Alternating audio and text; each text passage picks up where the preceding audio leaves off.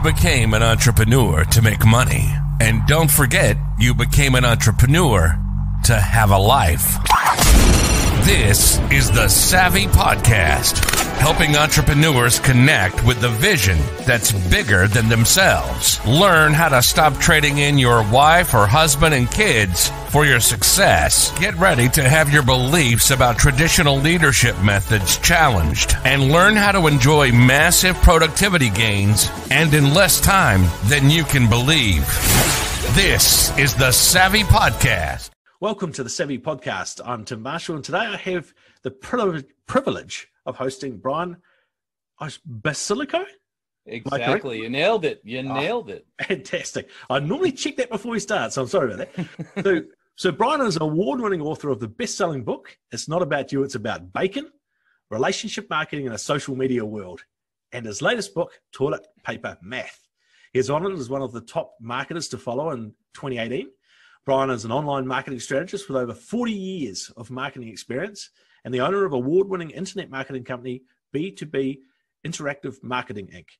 He is a world renowned for his LinkedIn training and innovative content marketing strategies and one of the first 1,000 people to join the social media network in 2004.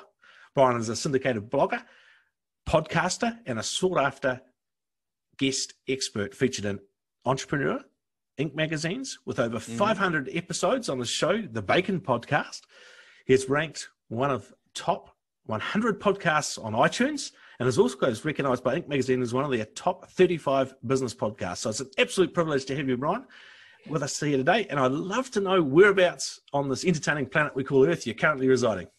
Well, Tim, it's an honor to be on your show, and I am residing in beautiful Chicago, Illinois, but more specifically, Aurora, Illinois, where Wayne's World was filmed. Wayne's World, Wayne's World, party on, excellent. Yep, woo, yep, woo, yep, woo. yep, yep.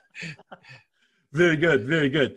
So it's uh, love Chicago, absolutely love Chicago, and I refer to it as my second home. So uh, even though I haven't been there since January because of this uh, crazy stuff that's going on, but anyway, yes. that's all good. That's all good. It'll sort itself out sometime in the future, hopefully. So you know the format. We do seven questions in seven minutes. Um, so I have a little timer over here, which we'll crack into it just to make it exciting, and um, we'll get stuck on in. So, number one, who's your ideal client? My ideal client is a B2B business, which is business to business selling. They usually are in the 10 to 100 million dollar range. They have five salesmen or more, yes. and they're looking to do marketing to improve their sales. Beautiful, absolutely beautiful. And what is the problem that you solve? The problem that I solve is they don't have an in-house marketing department, and usually the CEOs don't have time to actually do their own marketing. So what I literally do is stick a USB cord in the back of the owner's head, yeah. pull out the data, create content, get it up on the web for them, share it with their sales team, and help their sales team to generate better relationships through content marketing. Super exciting. And what are the typical symptoms people experience with that problem?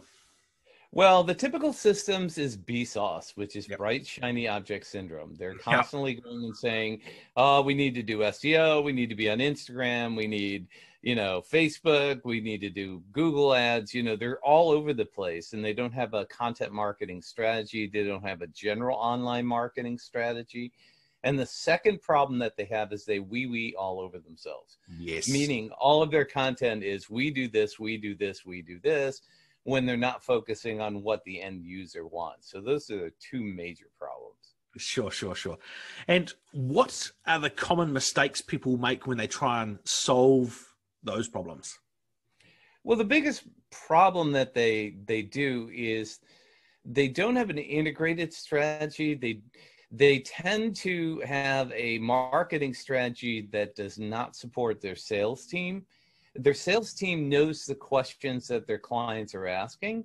Yes. And so what happens is they try to market to the features and benefits of what they have rather than answering the questions that their sales team is hearing from their clients. That's generally the biggest mistake I see. So powerful, so powerful. So, what's one uh, valuable free action that our audience could implement to help them say solve that problem? Well, the biggest thing that people can do is take a look at your own website and take a look at your competitors' websites and see if your website is speaking to your clients Yes. the way that your competitors are. That way, if theirs is if yours is better, you're on the right track. If it's not, then maybe you need to revamp what you're writing. Can people find what it is that you're doing? And can they contact you in three clicks or less? That's the biggest thing. Sure. And is that website capturing the right information that allows your salespeople to generate real relationships with those people? Because a lot of times people will bury their contact information, they won't have any calls to action, yes. and they're wee weeing all over themselves. And those are kind of like the three cardinal sins. Yeah, absolutely. Oh, I love that expl- uh, explanation of that. It's absolutely uh, fantastic. So, Thank what you. is what is a valuable resource, a free resource that we can direct people to today that uh, could help them further with that problem?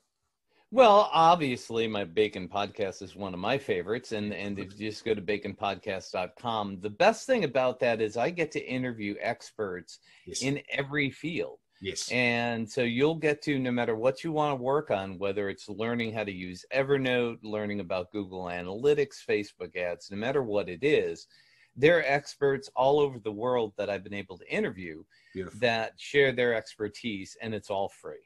Excellent, excellent. Absolutely love that. So we're going absolutely fantastic for time. So we're moving on here to the last question, and you've got two minutes and 59 seconds. So, Excellent. from all your years of experience, what's the most valuable free tip that you can give our people?